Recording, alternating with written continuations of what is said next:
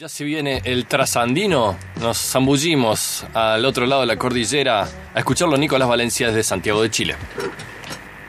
Hola Jero, hola arquitectes al aire y hola a quienes nos escuchan. Hoy quiero conversar sobre la picada y no me refiero a la picada de zancudo ni de mosquito, sino que a un concepto muy común en Chile, que es la picada. Y la picada es una cocinería que se destaca por bueno, el, el buen precio, la abundancia y también la calidad de sus platos, que son de cocina chilena.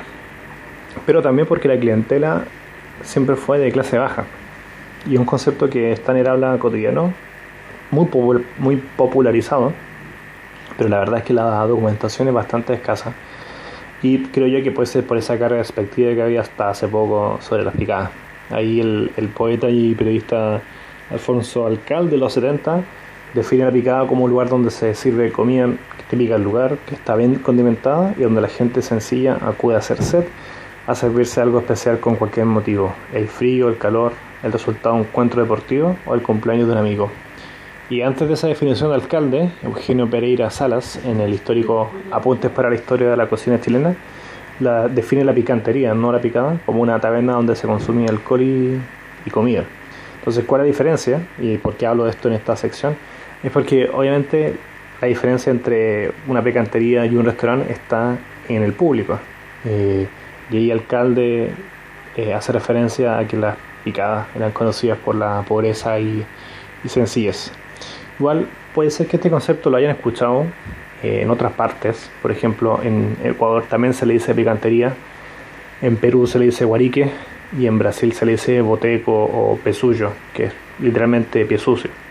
Y todos tienen en común eso de lo popular y, el desprecio.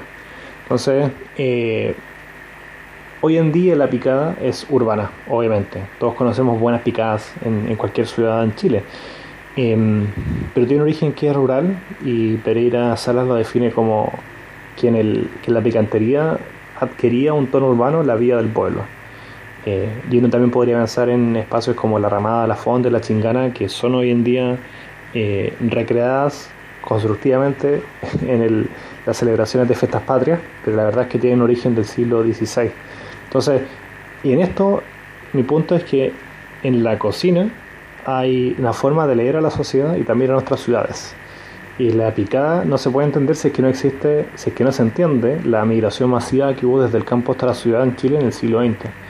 Eh, y también cómo a medida que cambiaba el público, también cambiaba el lugar y si alguna vez fueron personas de eh, campesinas, eh, alcalde lo retrata en el 72, un año antes del golpe de Estado, en los años de la Unidad Popular, que la picada iba al minero, el pescador, el marino, el camionero, el ferroviario. Obviamente, y esto no tiene ninguna sorpresa, eh, era un público eminentemente masculino. y si la cocina, o sea, si la picada era el living del pobre, era una sociedad clasista como la chilena, por lo tanto era marginada del círculo gastronómico, pero también marginada de lo que era ciudad. Y por eso que la picada hoy en día en Chile tiene una carga simbólica de, secreto, en el sentido de que quien conoce una buena picada, eh, por ende sabe dónde se come bien, barato y contundente, y también sabe conocer mejor la ciudad, y por lo tanto es una persona que tiene calle, que esto es un concepto que también lo he escuchado en Argentina, que básicamente saber de picadas es también tener calle y muy interesante como concepto porque tener calle hace referencia a conocer la ciudad y enfrentarse a, vivir en sociedad y tener los altibajos que tiene vivir en, ciudad y moverse por los centros concurridos, por un mercado, por la calle, por un puerto, etcétera. Es un concepto que creo que dice mucho sobre la urbanidad de, de nuestras sociedades. Em, pero también el problema de las picadas es que genera o revela una, el grado de segregación de las sociedades y es muy común que las picadas eh, desaparezcan o no se comenten tanto porque otra gente puede llegar. Entonces hay un miedo al otro en una sociedad clasista como esta. Entonces eh, hay gente que lo ha mirado mal en un bar de mala muerte y hay alguien que le asusta que es su bar favorito que nadie conoce, de repente se empieza a masificar. Entonces, eh, creo que en la picada se revela ese miedo al otro, a la otra edad. Que lleguen pobres que lleguen ricos, que lleguen a revistas, a bajistas, viejos o jóvenes, mainstreams o hipster, básicamente que llegue el otro, el otro que no es uno y que, sienta que vaya a ser desplazado, porque se entiende que es un consumo que es excluyente, no es de todos.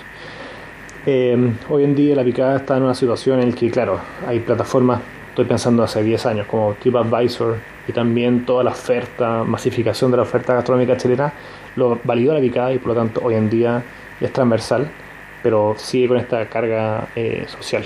Y hoy en día el concepto de picada no, no basta para explicar todos los tipos de cocina.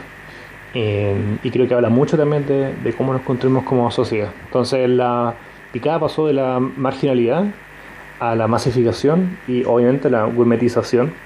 Eh, y ahora cualquier persona tiene un dato de picada que es distinto y, y, siempre está la comparación. Oye, ¿cómo no has visto tal picada? ¿Cómo no estaba en tal lugar?